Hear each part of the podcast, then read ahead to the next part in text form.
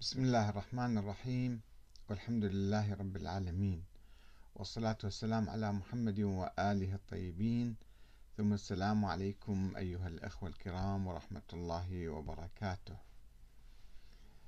الإمام المهدي هو الإمام موسى الكاظم. وهو لم يمت ولم يدفن وسوف يخرج في المستقبل. هكذا قال الشيعة الواقفية. وهم فرقة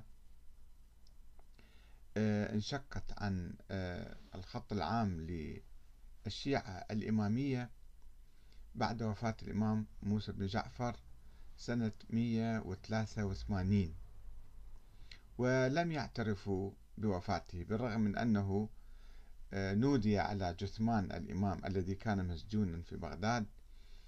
ووضع على الجسر ببغداد ونودي عليه هذا إمام الرافضة. وجاء الناس وشهدوا وفاته وشهدوه وشاهدوه وهو ميت ثم دفنوه في مقبرة قريش أو مقابر قريش في بغداد اللي هي الآن تسمى الكاظمية. طبعا ذيك الأيام في القرن الثاني الهجري لم يكن هناك يعني تصوير ولا مثلا أحد كان يعني الخبر. أشيع الخبر في بغداد ولكن الشيعة الذين كانوا ينتشرون في مناطق أخرى في العراق وفي مصر حتى آه، لم يصدقوا هذا الخبر. وقالوا لا الإمام الكاظم هرب من السجن. وهذا كان جثمان ملفق يعني لفقوه العباسيون لكي يغطوا على هربه. واعتبروا سجن الإمام موسى الكاظم في بغداد هذا آه، اعتبروها غيبة صغرى. وخروجه آه، وخروجه من السجن اعتبروه غيبة كبرى إلى أن يظهر. فهم الذين في الحقيقة أول مرة ابتدعوا مسألة الغيبة الصغرى والغيبة الكبرى. آه، وكان دافعهم إلى هذا القول. طبعا هذا القول يعني يشبه المنهج الباطني أو يعتمد على المنهج الباطني. عدم الاعتراف بوفاة الأشخاص أو آه، اختلاق أشخاص معينين آه، واعتبارهم موجودين.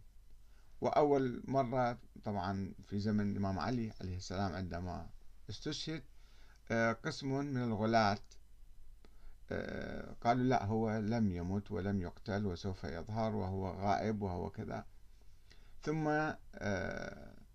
بعد فترة عندما تصدى الإمام محمد بن حنفية آه، إلى قيادة الشيعة وتوفي قالوا أيضا هو اختبأ في جبل جبل رضوى وهو هناك آه، مختبئ حتى يظهر ورفضوا الاعتراف بوفاته. وثم من بعده ابنه عبد الله أبو هاشم أيضا نفس الشيء بعد وفاته لم يعترف فريق ممن قال بإمامته أنه هو متوفي.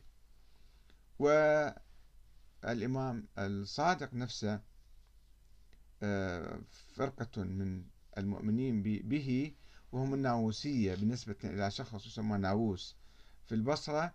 هذا أيضا قال الإمام الإمام الصادق لم يمت وهو المهدي المنتظر وسوف يخرج في المستقبل. وفي حياة الإمام الصادق كانت هناك أزمة كبرى آه، عندما توفي إسماعيل ابنه المرشح للإمامة من قبله يعني.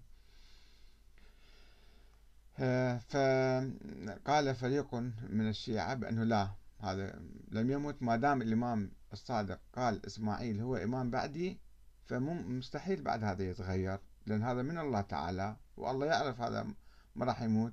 فوقعوا في أزمة فكرية وقالوا أنه الإمام الصادق آه، يعني عمل مسرحية على آه، على إسماعيل حتى يغطي هربه وإسماعيل هو هارب وسوف يخرج وهو المهدي المنتظر.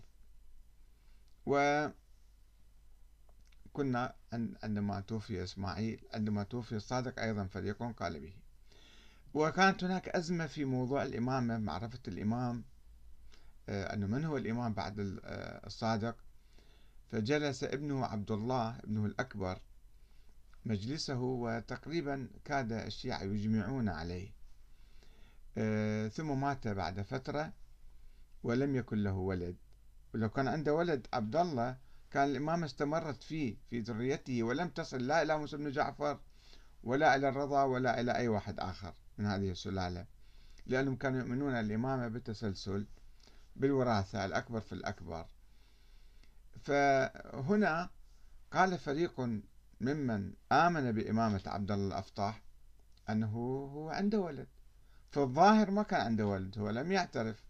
اتبعوا أيضا المنهج الباطني ولم ينظروا إلى ظواهر الأمور. لا قالوا صحيح وفي الظاهر لم يقل أنا عندي ولد وأحد ما شاهد هذا الولد ولكن عنده ولد بالسر اسمه محمد محمد ابن عبد الله هو المهدي المنتظر اسمه اسمي واسم أبيه اسم, اسم أبي ركب الخبر يعني تماما. هذول الفريق أيضا آه، راح وإجا وبعدين انتقلوا صارت أزمة في الانتقال للإمامة. انتقل الشيعة الإمامية إلى موسى بن جعفر وقالوا بإمامته. في سنة 183 توفي الإمام موسى الكاظم. أيضا فريق من شيعته أو بالحقيقة معظم الشيعة الإمامية بالذات الذين اتبعوا موسى بن جعفر قالوا أن موسى بن جعفر هرب من السجن وهذه هي الغيبة الثانية الغيبة الكبرى. وهو لم يمت وهو المهدي المنتظر وسوف يخرج في المستقبل. وهاي الفرقة كانت قوية جدا بحيث استمرت من القرن الثاني إلى القرن الثالث إلى القرن الرابع. إحنا نشوف في نقاشات في كتب مثلا حتى القرن الخامس الشيخ الطوسي يناقش هذه آه، آه، الفرقة. عندما يريد أو عندما أراد أن يثبت وجود الإمام الثاني عشر محمد بن عبد الله محمد بن الحسن العسكري اضطر أن في البداية أن يناقش الواقفية عرفوا بالواقفية هؤلاء وقفوا على موسى بن جعفر يعني. وما كانت فكرة ال 12 إمام بعدها موجودة ما حد ما كان يعرفها. الإمامة كانت متسلسلة على أساس إلى يوم القيامة ولكن هؤلاء وقفوا على موسى بن جعفر وقالوا هو غائب وسوف يخرج. فالشيخ الطوسي في القرن الخامس في كتاب الغيبة في مقدمة الكتاب يناقش موضوع ال ال ال الواقفية ودعواهم بعدم آه، وفاة الإمام موسى الكاظم. وإلا إذا ما ناقشهم وما أبطل كلامهم فمعناته أنه الأئمة الباقين كلهم يصبحون يعني بدون دليل.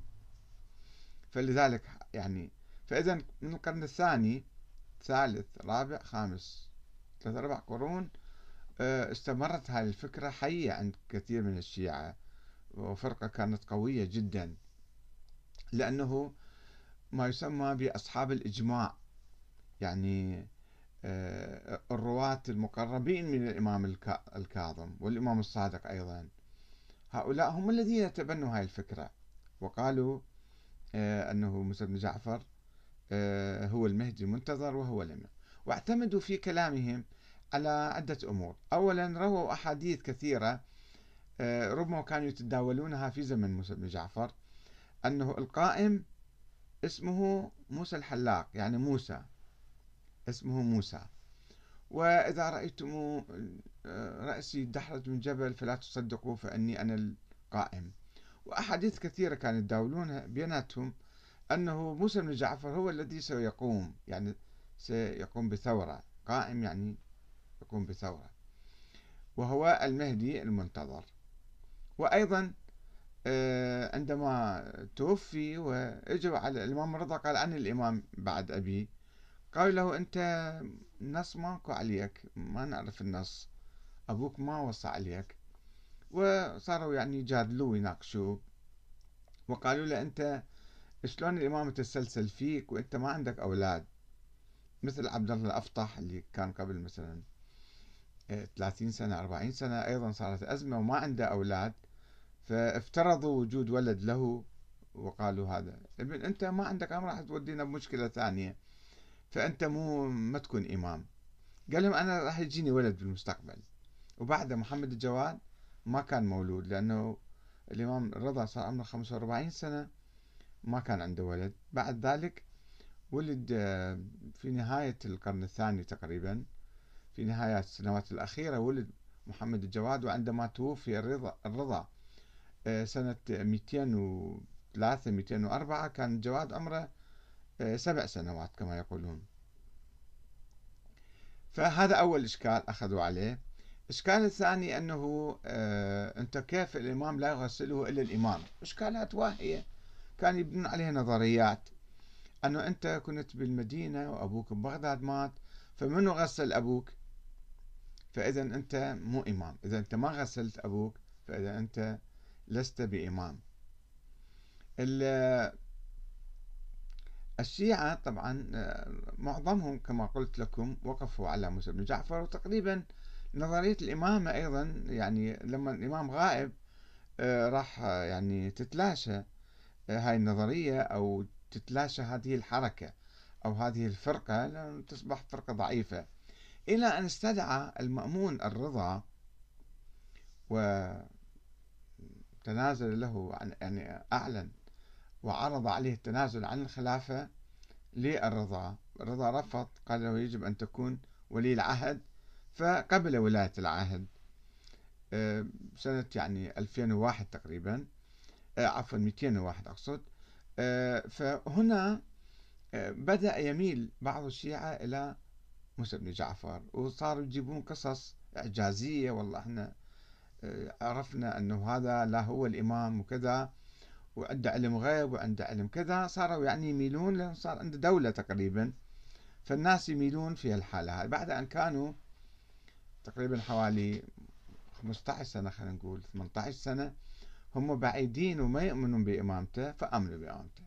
في هذه الفترة آه الإمام كان يناقش إمام الرضا كان يناقشهم أنه لا أنا آه أنا الإمام بعد أبي وكان يعني الروايات الواردة عن الإمام الرضا في مختلف الكتب الشيعية سواء في رجال الكشي أو عند الشيخ الصدوق أو الشيخ الطوسي أو الشيخ المفيد. آه، روايات عنيفة ضد هذه الفرقة. عنيفة إلى درجة التكفير واللعن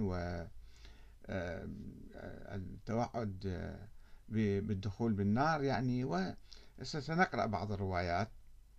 و آه، الذين قطعوا على إمامة الرضا سميوا بالقطعية. الذين قطعوا عليه القطعية. والذين وقفوا على مسلم جعفر سموا الواقفية. طبعا هؤلاء ألفوا كتب حول الغيبة والغيبة مرتين و... وجابوا أحاديث قاموا يختلقوها حتى يكرسون فكرة غيبة الإمام موسى الكاظم ومهدويته. الإمام الرضا غير الكلام العنيف اللي مروي عن الرضا وأنا ما أدري مدى صحته لأنه لا أعرف على أي أساس كان مثلا يكفرهم كذبوا مثلا آه، بإمامة آه، الرضا أو قالوا أن مسلم جعفر غائب مثلا في الفترة. يعني آه، يعني في زمن الرضا الكلام كان معقول. يعني هي إشاعات. إشاعات أنه والله هذا هرب من السجن. احتمال وارد كان. ما كان يستدعي مثلا أن واحد يكفرهم أو يعني يكون عنيف معاهم ما آمنوا ما آمنوا. ما صار عندهم قطع مثلا. ولكن القطعية بالإضافة إلى ذلك يعني أتباع الإمام الرضا آه، قالوا حللوا أنه هؤلاء لماذا وقفوا؟ قالوا مو قصة أنه عندهم أحاديث أو, أو ما يعرفون أن موسى بن جعفر توفى. آه، لا وإنما هذول كانوا وكلاء الإمام موسى بن جعفر وجمعت عندهم أموال بعشرات الألوف من الدنانير. فلما توفي موسى بن جعفر والرضا طالبهم بالأموال ما أعطوه إياه طمعوا بالأموال.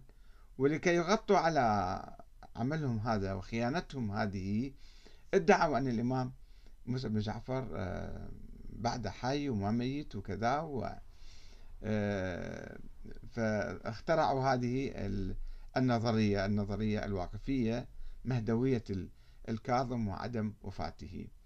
اللي يلفت نظرنا أنه الرضا كان يناقشهم في موضوع الإمامة في أحاديث كثيرة مروية في هاي المصادر الشيعية الأولى في الصدوق والكشي والطوسي والمفيد الكليني يروون روايات وأحاديث حول النقاش الذي دار بين الرضا وبين هؤلاء. وهذا النقاش سيفيدنا بعد حوالي خمسين ستين سنة. نرى أن الشيعة وقعوا بنفس الشيء مرة ثانية.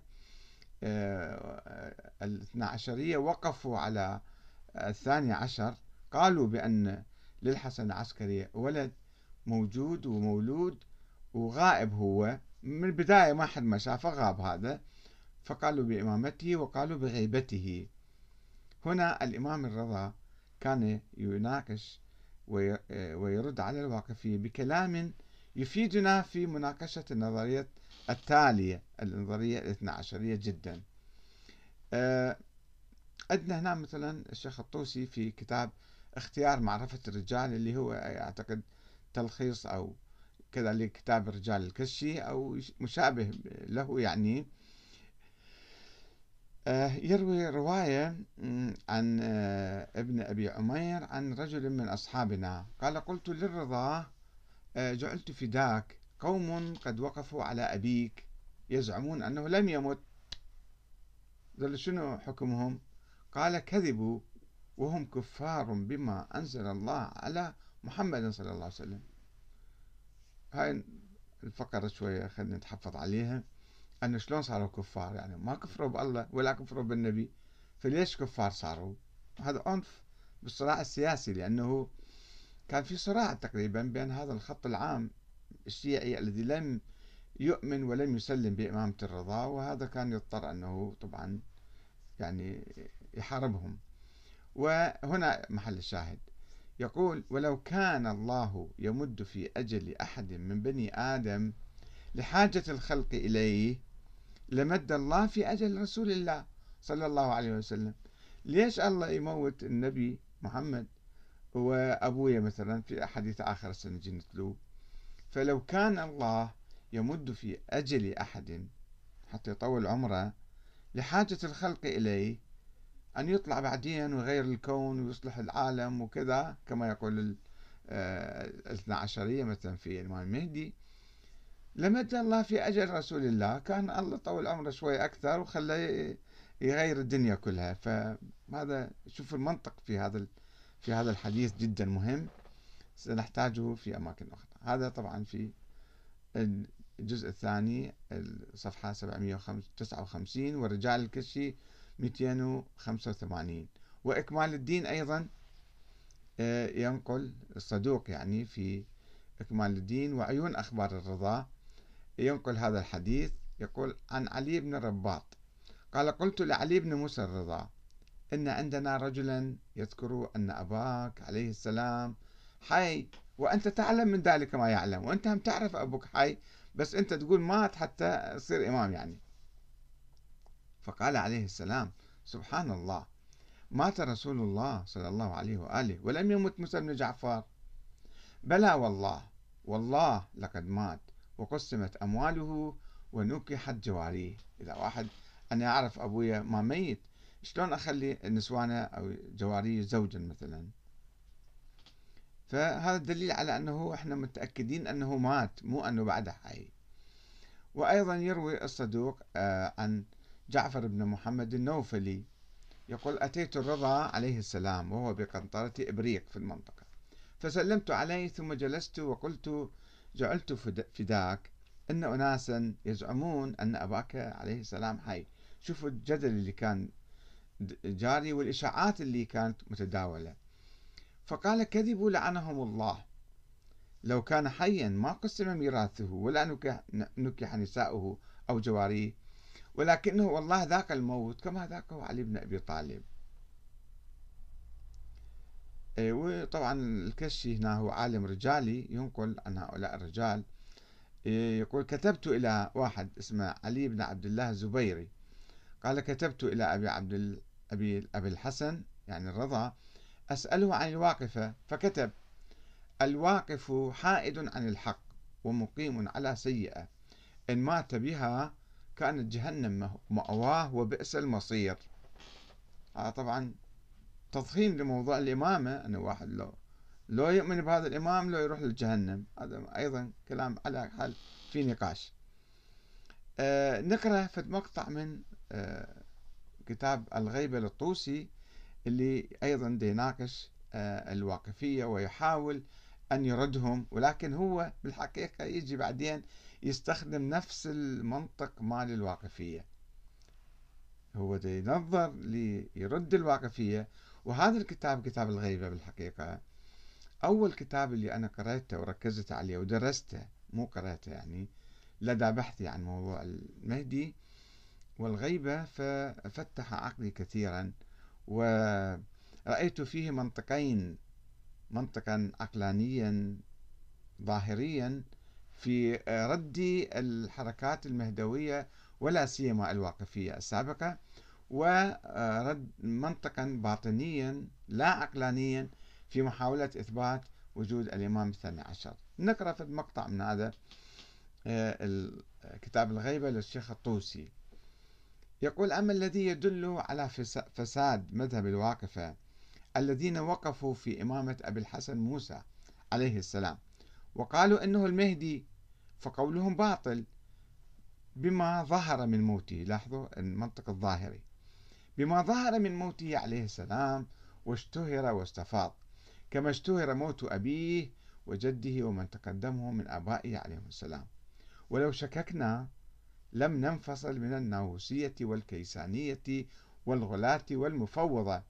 إلى حركات شيعية سابقة الناووسية كما قلنا الذين قالوا بعدم وفاة الإمام الصادق والكيسانية قالوا بعدم وفاة محمد بن حنفية والغلاة والمفوضة الذين أيضا آه، كان لهم آه، يعني مقولات مشابهة.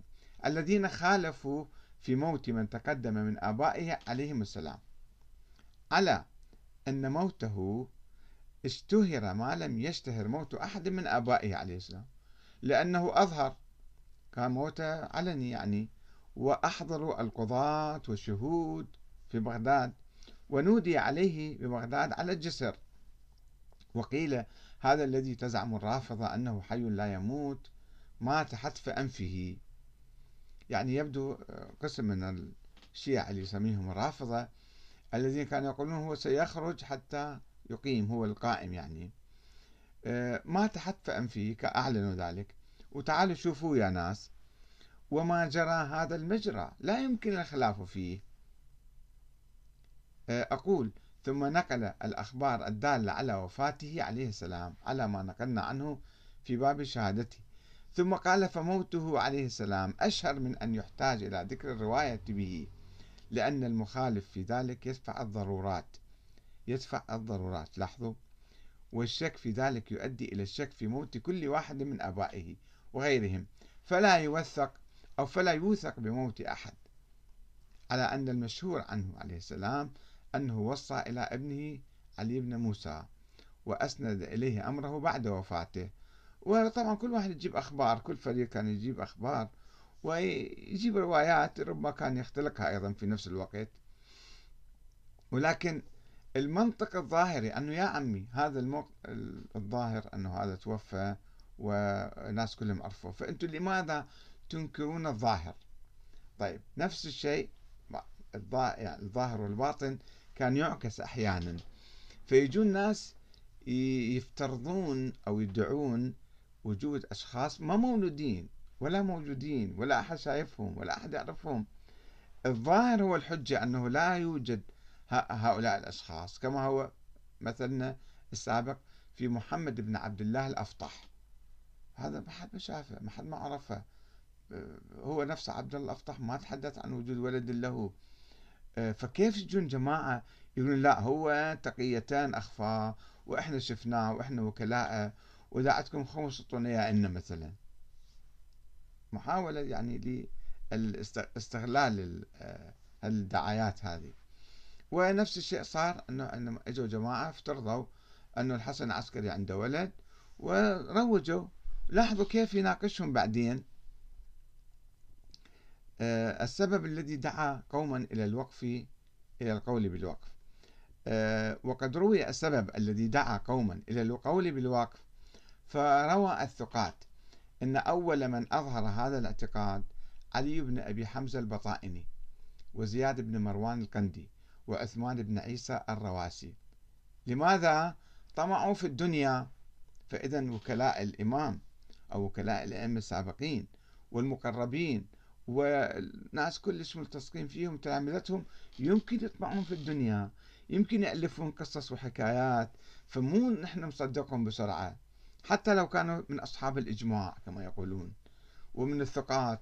يمكن يتغيرون يتبدلون فنشوف كلامهم منطقي عندهم أدلة ولا لا. هؤلاء يقولون طمعوا في الدنيا ومالوا إلى حطامها. واستمالوا قوما فبذلوا لهم شيئا مما اختانوه من الأموال نحو حمزة ابن بزيع وابن المكاري وكرام الخثعمي وأمثالهم. فروي, فروي عن يونس ابن عبد الرحمن. هذا كان يؤمن أو آمن بإمامة الرضا. قال مات أبو إبراهيم أي الكاظم يعني عليه السلام. وليس من قوامه قوام يعني جماعة اللي وكلاء أو قائمين بأمره وليس من قوامه أحد إلا وعنده المال الكثير وكان ذلك سبب وقفهم. يعني يعني المال هو الذي أدى إلى ابتداء هذه النظرية. وجحدهم موته. طمعا في الأموال. كان عند زياد بن مروان القندي سبعون ألف دينار. وعند علي بن أبي حمزة ثلاثون ألف دينار. فلما رأيت ذلك وتبينت الحق وعرفت من أمر أبي الحسن الرضا ما علمت تكلمت. هذا يقول آه، يونس بن عبد الرحمن وأنا أقول أتكلم أدعو إلى إمامة الرضا. ودعوت الناس إليه. فبعث إلي وقال ما يدعوك إلى هذا؟ إن كنت تريد المال فنحن نغنيك. وضمن له عشرة ألاف دينار. وقال لي كف. فأبيت يعني ما قبلت. وقلت لهما إنا روينا عن الصادقين. عليهم السلام أنهم قالوا إذا ظهرت البدع فعلى العالم أن يظهر علمه فإن لم يفعل سلب نور الإيمان. وما كنت لأدع الجهاد في أمر الله على كل حال. فناصباني وأضمر لي العداوة. صار صراع وواحد يشت... قاموا يشترون ناس يعني. تجي ويانا نعطيك قد فلوس. وهذا الشيء يحدث حقيقة حتى الآن يحدث بين بعد ما توفى المرجع ويصير معركة المرجعية وكل واحد تعال أنت ويانا ادعو لها المرجع نعطيك الفلوس ويصيرون يشترون الوكلاء. والنواب الموجودين الشيوخ الموجودين في مختلف البلاد أنت كذا نعطيك قد حصة تعال ويانا أنت مثلا. نفس المعركة مستمرة ما تتصورون المرجعية يعني نكون ناس ملائكة والشيوخ اللي يلبسون عمائم ذولا كلهم ناس أتقياء ورعين زهاد. لا في أموال بالملايين وما في حساب وكتاب. فتعال أنت أيد هذا لا تأيد ذاك تعال بهالخط. يصيرون يعني يبيعون يشترون. في آه هذه آه الحركات. آه نفس الرواية هذه طبعا يرويها الطوسي أيضا عن عثمان بن عيسى الرواسي يقول كان عنده ثلاثون ألف دينار وخمس جوار ومسكنه بمصر فبعث إليهم أبو الحسن الرضا أن احملوا ما قبلكم من المال جيبوا لي وما كان استمع لأبي عندكم من أثاث وجوار فإني وارثه وقائم مقامه. وقد اقتسمنا ميراثه ولا عذر لكم في حبس ما قد اجتمع لي ولوراثه من قبلكم. أو كلام يشبه هذا. فأما ابن أبي حمزة فإنه أنكره ولم يعترف آه، بما عنده. قال أنا ما عندي فلوس أصلا. وكذلك زياد القندي. وأما عثمان بن عيسى فإنه كتب إليه كتب إلى الرضا يعني. إن أباك لم يمت وهو حي ومن ذكر أنه مات فهو مبطل. واعمل على أنه قد مضى كما تقول. أنت مثل ما تتصرف. فلم يأمرني بدفع شيء إليك. وأما الجواري فقد أعتقتهن وتزوجت بهن.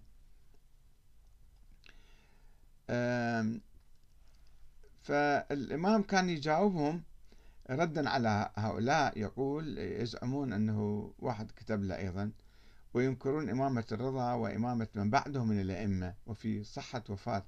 هذا الشيخ الصدوق يقول أنه إحنا لما نثبت وفاته نثبت بطلان الواقفية وصحة الأئمة الآخرين.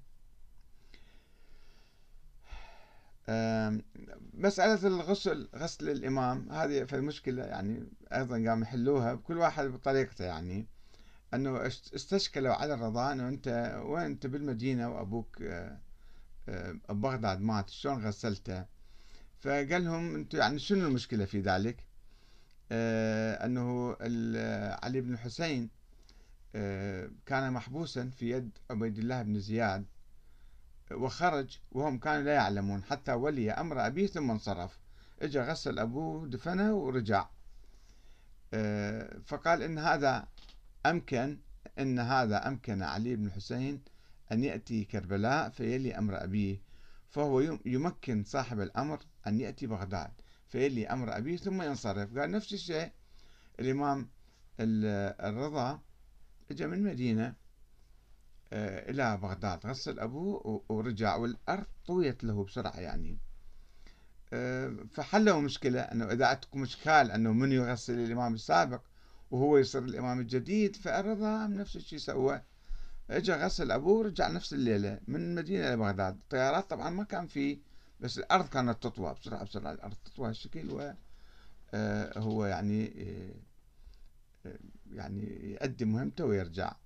وطبعا هؤلاء الغلاة دائما كانوا يقولون الكلام آه، عن كل واحد اللي يردون يعني آه، فأدنى الإمام الرضا يعني هل الروايات إذا نركز عليها في في نهاية حديثنا أنه لو كان آه، لو كان الله يمد في أجل أحد من بني آدم لحاجة الخلق إليه لمد الله في أجل رسول الله. سبحان الله مات رسول الله ولم يمت موسى؟ بلى والله والله لقد مات. وقسمت أمواله ونكحت جواريه. وأيضا يقول الإمام الرضا أن الحجة لا تقوم أنتم تقولون لازم آه، يجب أن يكون هناك حجة دائما. يعني إمام في الأرض يقول لهم أن الحجة لا تقوم لله على خلقه إلا بإمام حتى يعرف أو بإمام حي يعرف. مو واحد غائب. الغائب هذا بعد مو إمام وما في حجة على الخلق. إذا كنتم تؤمنون بمسألة الحجية ومسألة الإمامة هذه الروايات تجدونها في كتاب الكليني في الكافي كتاب الحجة. باب أن الحجة لا تقوم لله على خلقه إلا بإمام. آه، حديث رقم واحد واثنين وثلاثة. آه، وهكذا إذا آه، رد الإمام الرضا على الواقفية والشيخ الطوسي الذي يستشهد بأقوال الإمام الرضا في الرد على الواقفية هو ينسى آه، هذا المنطق ويحاول أن يثبت بصورة باطنية وليست ظاهرية بالمنطق الباطني يثبت وجود ولد للإمام الحسن العسكري ويقول أنه هو المهدي المنتظر وهو غائب وسوف يخرج في المستقبل. فهل تصدقون هذا المنطق منطق الشيخ الطوسي والمفيد أم تصدقون منطق الإمام علي بن موسى الرضا. والسلام عليكم ورحمة الله وبركاته.